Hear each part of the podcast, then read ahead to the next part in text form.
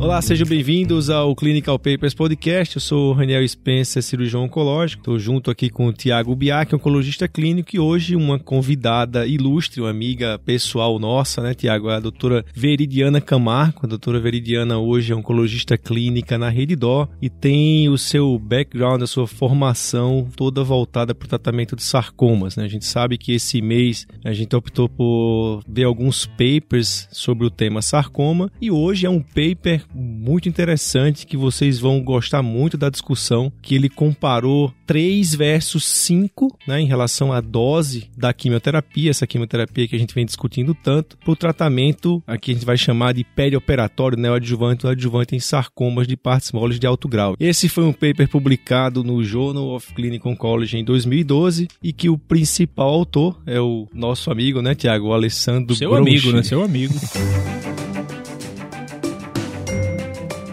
Os melhores papers publicados, interpretados a fundo por um time de especialistas em oncologia. Seja muito bem-vindo a mais um episódio do Clinical Papers Podcast.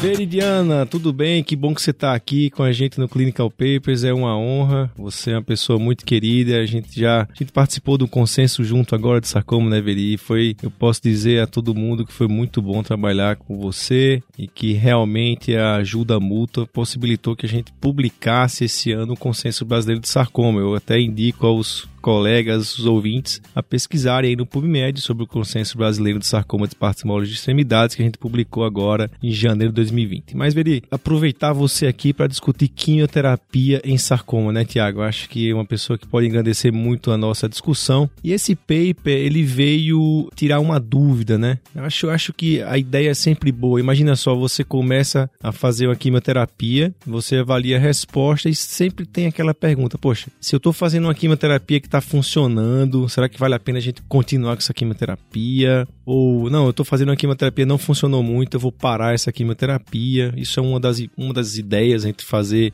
poucos ou mais ciclos né, de quimioterapia. Mas o doutor Alessandro aqui, ele teve uma outra base para fazer esse trabalho. Você consegue nos ajudar um pouco nessa introdução, Veri? Claro, é um prazer estar aqui entre amigos aí. Tiago, meu amigo oncologista também lá do CESP e trabalhou comigo no Sírio. E você, né, Reunião? nosso meu parceiro aí de consenso. Aí foi muito divertido, eu acho que aprendi muito. Aí. Desculpa te interromper, eu queria parabenizá-los, porque assim, criar um consenso em sarcoma onde não tem muito consenso é um, é um mérito e tanto de vocês. Eu, eu queria aproveitar e já parabenizá-los por isso. Não, e é bom que a gente lembra das coisas que foram discutidas naquele dia, sabe? Ver a opinião dos colegas, eu não esqueço mais, sabe? Isso foi muito legal, muito, muito proveitoso, assim, sabe? Eu gostei bastante, me deixou até mais segura para tomar algumas condutas, de verdade.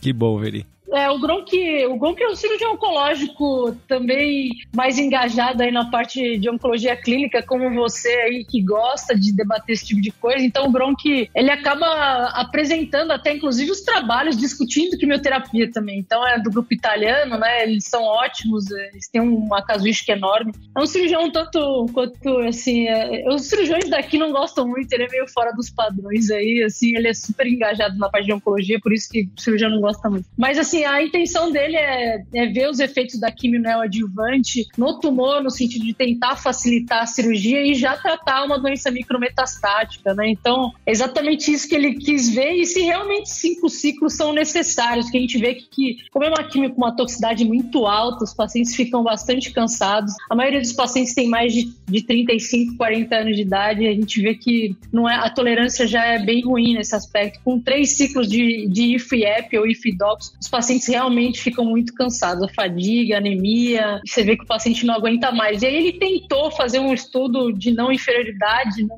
não é o ideal, né? Porque às vezes a gente não consegue chegar a uma conclusão sobre isso, mas nós que fazemos sarcoma temos essa impressão de que muitas vezes fazer só três ciclos, os segundos, mais dois ciclos depois, é, talvez não sei se seja tão útil, até porque ele mesmo comenta: químio é dose de intensidade a cada 21 dias. A gente para, opera, faz a rádio, aí depois depois vai tentar, ou, ou faz a rádio antes, né? Depois ainda vai fazer, ou seja, você perdeu a dose de intensidade, vai fazer dois ciclos isolados pós-operatório, ou seja, a gente não sabe realmente o benefício disso. É, na verdade, ele fez um estudo prévio, né? O ISG, acho que foi em 2001 que ele publicou isso aí. E naquela época lá, pelo que eu entendi, ele fez quimioterapia. É, ele viu que era, era sequencial a quimio, né, Veri? Só que ele viu que nos últimos dois ciclos realmente acontecia toda essa problemática, o paciente não conseguia. E na, na, na análise de subgrupo, ele falou: Poxa, a sobrevida é igual, esses pacientes que não fizeram esses dois ciclos, por que não tentar trazer isso para um estudo um pouco mais robusto? Ele desenhou esse não inferioridade, com, a gente vai falar um pouco dos métodos, mas ele desenhou isso aí. E por que não trazer isso, fazer um novo estudo mais robusto para a gente saber se isso que foi feito e foi visto no ISG acontece se a gente fizer algo mais planejado. Né? E aí por isso que engraçado que na, na introdução tem o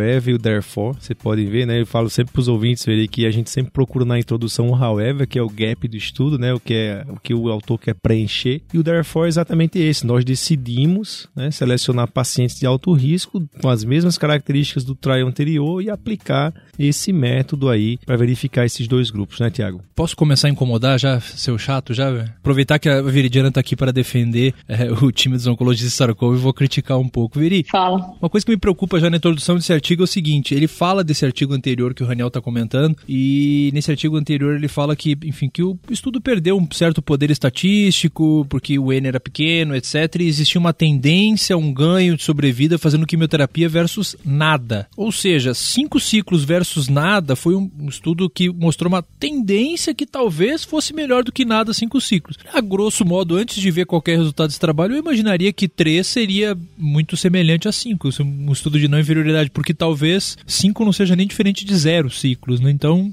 eu já comecei meio cético essa história aqui. Vamos ver no que isso aqui termina. Né? Ah, eu concordo. Eu também não sou uma defensora de quimio para sarcoma. Eu acho que tem casos e casos mesmo. Eu acho que a gente tem que fazer a quimio já avisando uma melhor cirurgia e talvez tratar doença micrometastática. Mas aqueles casos, assim, acima de 10 e 15 centímetros, se você for olhar na nova JCC da oitava edição, já separa esses casos menor que 5, 5 a 10, de 10 a 15, menor que 15, justamente porque quem tem mais que 15 centímetros, a chance de uma recorrência à distância mesmo mesmo fazendo adjuvância, é enorme. Eu não sei o quanto a gente trata isso e consegue impedir isso, sabe? É, poxa, já já estamos começando discutindo isso, muito legal.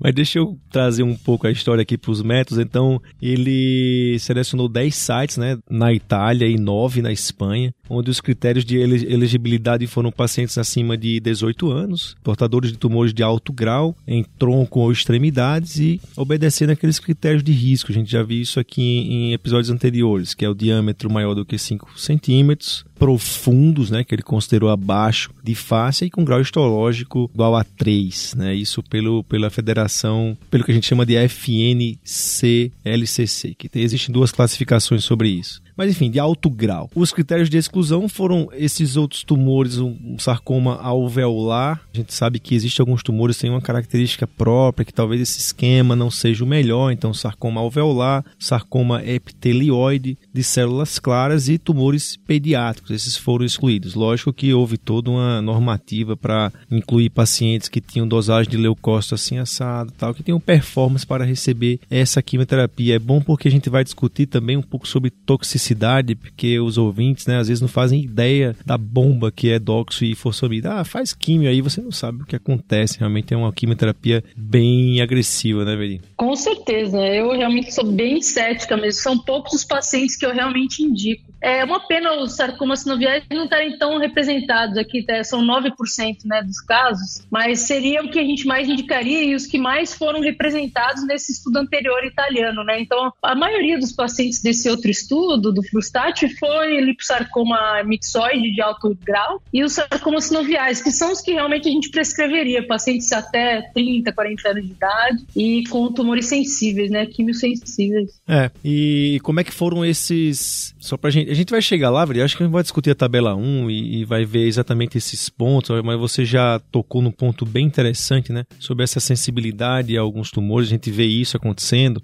E o próximo episódio, inclusive, a gente vai falar de um paper aqui, que é exatamente aquele paper que veio na sequência desse aqui, que é aquele tratamento mais personalizado, né? A gente está fazendo uma sequência um pouco em relação a isso. Mas em relação aos procedimentos, como é que funcionava isso? Olha, a hipótese era que 3 versus 5. Só que a coisa não aconteceu assim, ah, eu vou fazer 3 ciclos, opero, vou fazer 5 ciclos, opero e vejo o que acontece. Não foi assim. A ideia é fazer alguns ciclos de indução, 3 ciclos para todo mundo. E aí, tinham pacientes que faziam radioterapia ou pacientes que iam para cirurgia direto, a gente vai ver o resultado disso, mas fazia um tratamento local, né, ou rádio de cirurgia ou só a cirurgia. E depois alguém, um grupo fazia nada, que é o braço A, que não fazia nada, e o outro grupo, que era o braço B, que era o braço controle, ele fazia mais dois ciclos de químio, seja ou não com radioterapia para quem não fez radioterapia. Né? Essa radioterapia ela podia ser dada tanto pré como né, no, no pós-operatório, aqui vale uma informação. Assim, se a gente pegar as doses da radioterapia, por exemplo, a dose do pré-operatório era 44 a 50.4 grays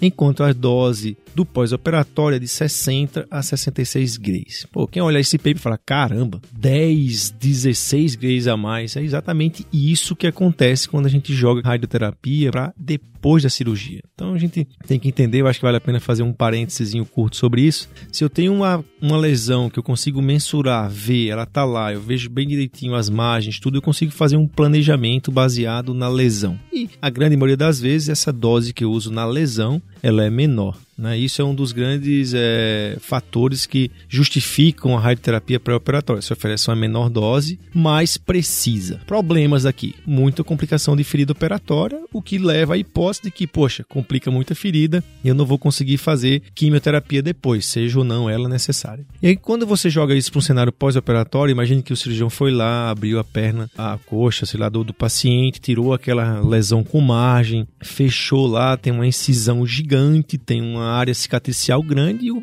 radioterapeuta agora vai fazer a radioterapia em cima disso, dessa área cicatricial, tem que envolver a, a, cicatriz da ressecção prévia. Então imagina que a dose ela é maior, o campo é maior. É tanto que o grande problema de você oferecer radioterapia depois é problemas mais tardios relacionados muito à função mesmo, né? Que você oferecer uma dose grande, aquilo gera uma fibrose e alguma coisa relacionada com função. E aí a cirurgia ela, ela é planejada para no máximo 3 a 4 semanas do término da radioterapia ou da quimioterapia. Esse era o esquema de tratamento Sim, um esquema bem razoável. Existe uma tendência atual de se verificar realmente, como eu comecei esse episódio aqui. Eu acho que o cara pensou dessa maneira, sabe? Ele, poxa, eu faço três ciclos, eu avalio. Se ele respondeu bem, eu pego a anato patológico, eu continuo dois ou não. Talvez isso tenha um desdobramento para esse caminho, né? Relação à parte estatística, é interessante que esse foi um estudo de, de não inferioridade, obviamente. A gente quer ver, demonstrar que é, três ciclos de quimioterapia é não inferior a cinco ciclos de quimioterapia. Obviamente não deveria ser superior a cinco ciclos. O grupo controle aí realmente são, então, o braço que recebeu cinco ciclos de quimioterapia. Ele estimou um tamanho de amostra de 150 pacientes por braço. E tem a questão essa da, da margem de não inferioridade. É, se o estudo, ah, se a gente consciente atinge, o nosso resultado atinge essa margem de não inferioridade, a gente não consegue consegue demonstrar então que o nosso braço intervenção foi não inferior ao braço controle. E cada estudo tem o seu rigor. Me chama a atenção que aqui a margem de não inferioridade é 1.5, ou seja, se o braço intervenção, que seria três ciclos, for até 50% inferior ao braço controle, eu ainda assim poderia chamar esse braço de não inferior. Eu achei uma margem meio folgada. E obviamente é interessante porque assim, é, é, do mesmo jeito que o estudo de superioridade, quando a gente quer demonstrar, quando a gente deixa essa margem mais mais ampla, digamos assim, a gente obviamente diminui o N do nosso estudo. Então ele colocou uma margem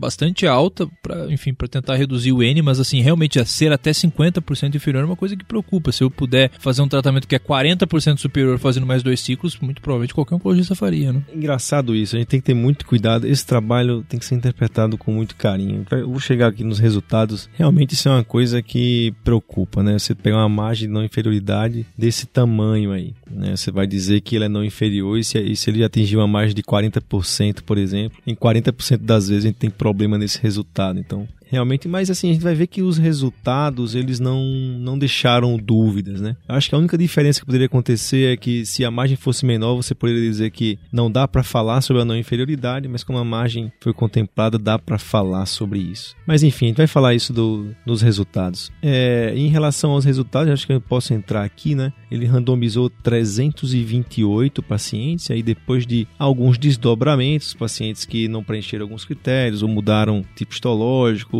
enfim, ou evoluíram com alguma progressão naquela fase de estadiamento, enfim, que não preencheram alguns critérios. E aí esse número de 160 em cada braço, né? Bem parecido. Quem foi que recebeu alguma quimioterapia no pré-operatório ou até receberam radioterapia no pré-operatório e foram para a cirurgia? 156 num braço e 158 no outro. Quer dizer, não houve grande perda com isso. E aí, é, depois ele segue esse, esse flow, né? E a gente vê quantos pacientes que recorreram, né? Que, tiveram alguma recorrência depois da cirurgia, né? Lembrando que desses 158 pacientes que operaram no braço que faria alguma quimioterapia depois, 40 deles não completaram né, esses dois ciclos e o autor já fala que a grande causa desses pacientes não receberem mais dois ciclos seria que o paciente não quer. Isso já é uma coisa que me chama muita atenção, porque se o paciente está engajado, se o médico que está aqui do lado de cá está fazendo a quimioterapia e ele entende que o paciente faz parte de um estudo, cara, de 158, 40 não fizeram, porque a grande maioria porque não quis, é porque o médico deu aquela induzida, eu acho. Ou porque o negócio é ruim mesmo, né? Também acho, mas eu acho que muitos tiveram toxicidade importante, neutropenia, fadiga, náusea, vômito grau 3, é complicado mesmo, não é fácil de fazer. Que eventualmente até pode, pode ser que esse, essas toxicidades, uma vez revertidas pelo protocolo do estudo, até não seria impeditivo de recomeçar. Mas o cara que teve uma toxicidade grau 3, 4, ele não faz e não quer mais fazer. É, mas, mas, mas, mas deixa eu falar. Por exemplo, se você tem. Uma coisa é você falar assim, não, eles tiveram toxicidade e aí não recebeu a química. Isso é uma coisa. Outra coisa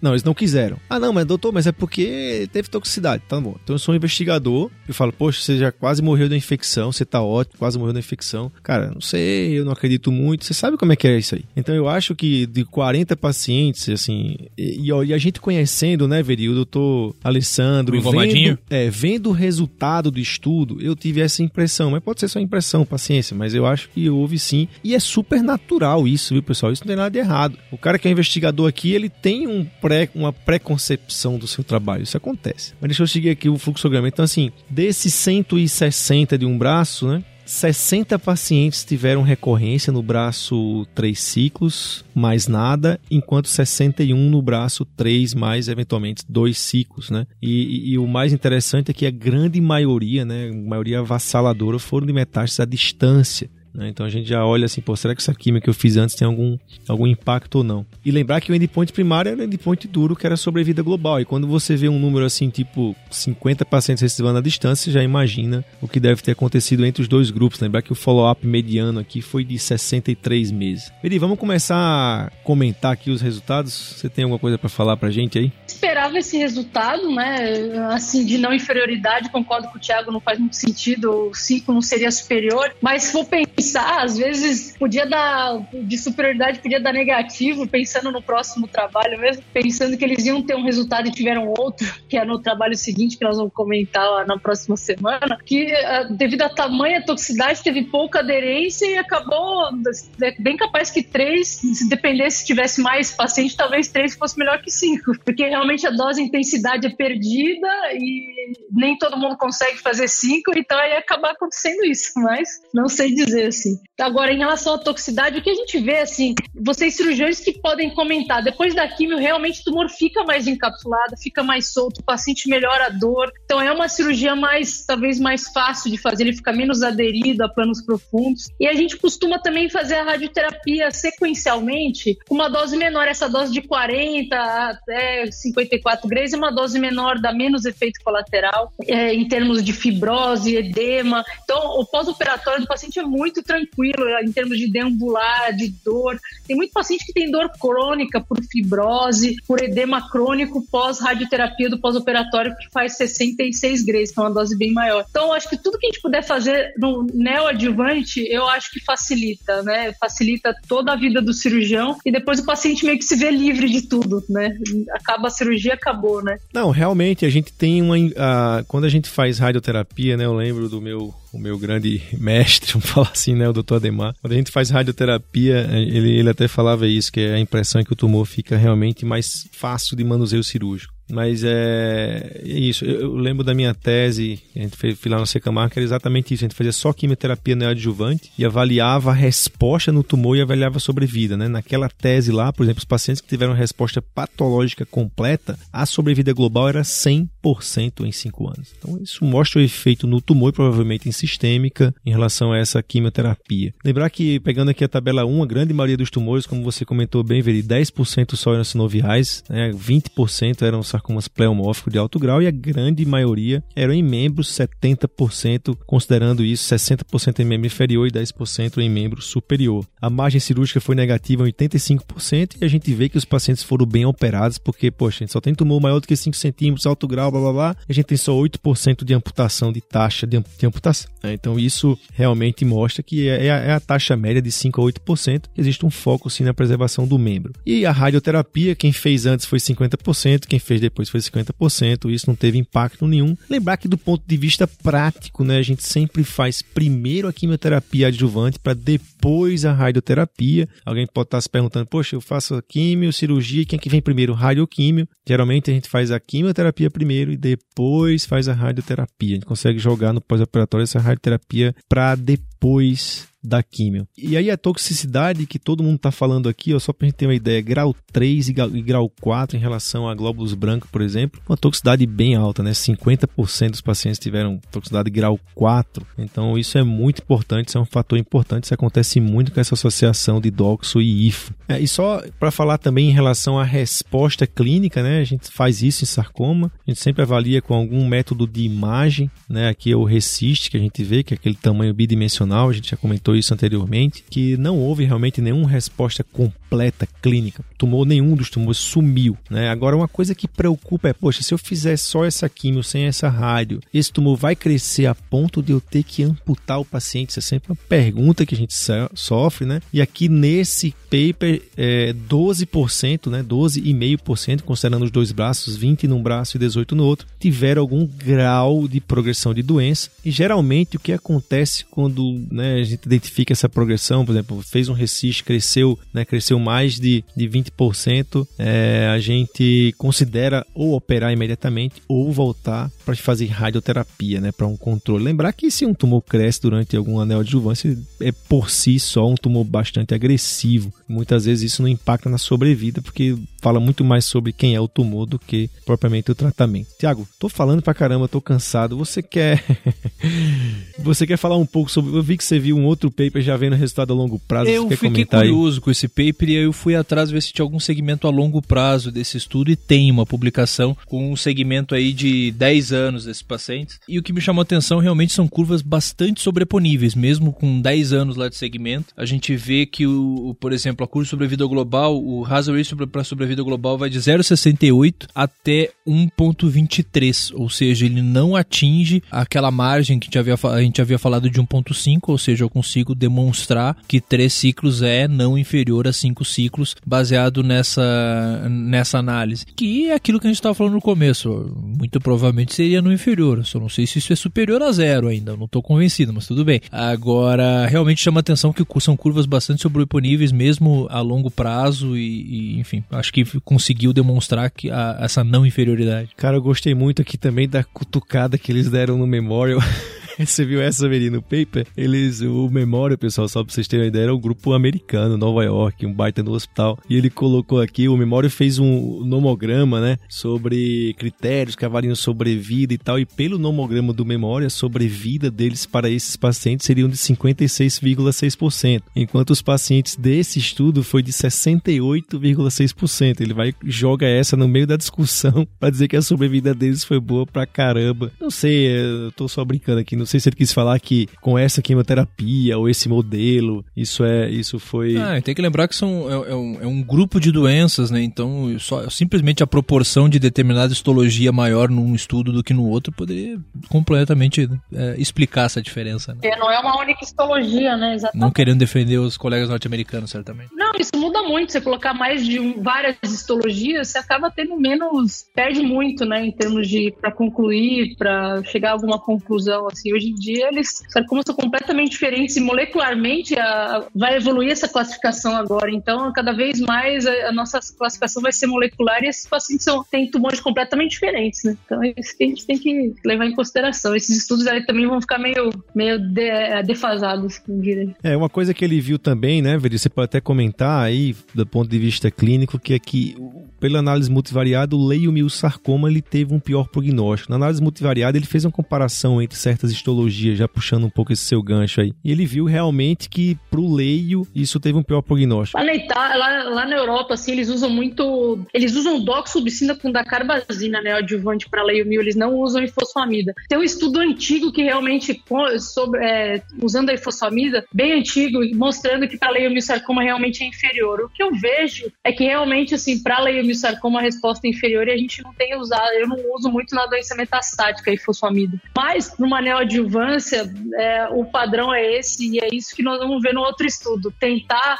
fazer genzar e docetaxel neoadjuvante para leiomiossarcoma não foi superior em relação a fazer fosfamida e epirubicina ou dalsubicina. Essa é a pergunta do outro estudo que ele vai fazer, justamente já puxando o gancho. Spoiler, Velio, spoiler. é, não, mas é, é só para justificar o porquê que ele fala isso? Porque lá, porque lá na Europa eles usam doxubicina e dacarbazina neoadjuvante e não fazem ifidoxo para leiomiossarcoma. Eles, da onde que eles tiram isso eu não sei, mas eles fazem. Então, é, eles têm algumas condutas um pouquinho diferentes aí, que não tem muita base né, na literatura, e acabaram por si só fazendo um estudo achando que o grupo controle ia ser positivo e acabou sendo. Então, acho que é importante esse estudo justamente para a gente introduzir a próxima discussão aí. É exatamente isso. Ele dá esse gancho, né? Que a gente vai discutir isso no próximo episódio, que é, pô, eu tô tratando muitas doenças e tal, então será que não vale a pena a gente fazer uma, uma droga específica para cada tumor, né? Que seja trabectirina para liposarcoma ou a própria da carbazina que você falou aí, ou genstabina para leiomiosarcoma, e esse é um grande gancho que ele puxa, né, para relação pro próximo paper. Legal de ver, o, a gente brinca um pouco, mas olha, é um grupo bem dedicado, por pior ou melhor, por isso e aquilo, os caras estão aí na, na crista da onda, né? Ele a doutora Silvia Bonvalor hoje são pessoas bem em ascensão nesse cenário. Eles, poxa, eu já vi muitas aulas deles, eles realmente são bem é, empolgados, entusiasmados e participam e tem linhas de pesquisa que vale muito a pena seguir. É o grupo que a gente acompanha, né, no dia a dia. Clinical Papers Podcast. Eu queria terminar apenas aqui a, a minha participação e deixar para os colegas concluir o seguinte: o grande problema que eu vi desse paper é o seguinte: a gente não tem nenhum estudo que compare assim, ó, 3 cirurgia, radioterapia versus 5 cirurgia e radioterapia. Perfeito. O desenho do estudo foi um desenho que comparou 3 versus 5, mas de uma maneira meio atrapalhada, né?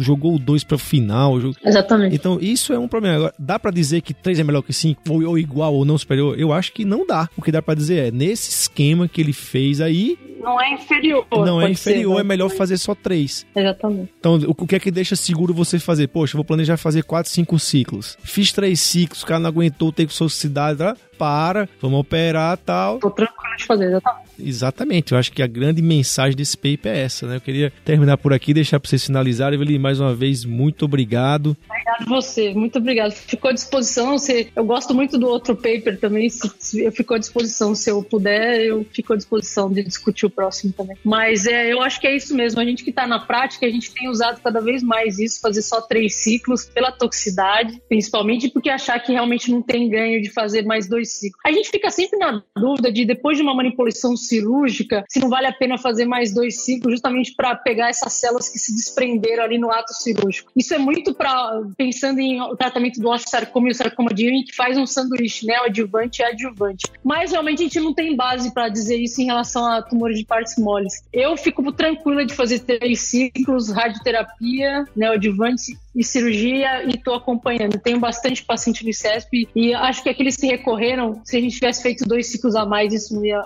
provavelmente mudar nada. É, não, é interessante. Eu acho que, é, enfim, o, o, o, autor ele responde, enfim, a pergunta que ele fez, da forma que ele fez, mas eu, eu concordo contigo, né? Eu acho que se a ideia é comparar números de ciclos e a gente tem um esquema de quimioterapia que é intenso e o cara não consegue fazer depois da cirurgia, talvez o ideal seja comparar 5 opera versus 3 opera e não deixar esses outros dois, porque esses outros dois, normalmente a gente não está comparando 100% dos pacientes fazendo esses outros dois versus 0% dos pacientes fazendo outros dois. Então a gente sempre vai ter uma perda em função de pacientes que não vão fazer esses dois adjuvantes, que nesse caso aí foi o que 40% dos pacientes. Ou seja, é igual eu fazer um estudo randomizado de início que eu tenho perda de 40% dos pacientes recrutados. Eu não vou ter poder para demonstrar. Então é difícil. Talvez o esquema seja fazer 5 versus 3 no adjuvante, opera todo mundo foi depois no final e era isso. Vamos ser felizes. Veri, grande beijo, obrigado, é, te admiro muito. Você é uma referência para mim nesse tema e com certeza você ajudou a clarear muitas coisas. Obrigado vocês também todas as oportunidades que você tem me dado. Obrigado mesmo. Um beijo, querida. Até. É isso, pessoal. Obrigado. Um episódio talvez um pouco mais longo. A gente se empolgou hoje aqui com o tema. A Veridiana é realmente é uma pessoa muito empolgada e é sempre bom ouvi-la falando. Espero que vocês estejam curtindo, curtindo o nosso projeto. Esse é um projeto que vamos ter algumas mudanças esse ano. A gente está investindo nisso. Vai lá nas redes sociais, vai lá no Instagram, nos procura, faz seu comentário, participe. É muito importante ter o seu feedback. Muito obrigado e até semana que vem. Você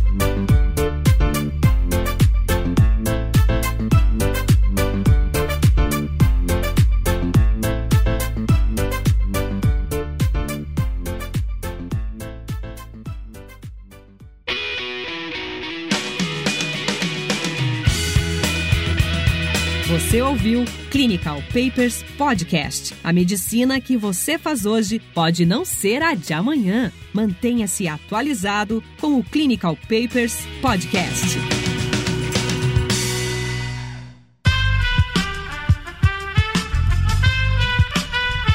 Este podcast foi editado por Aerolitos Edição Inteligente.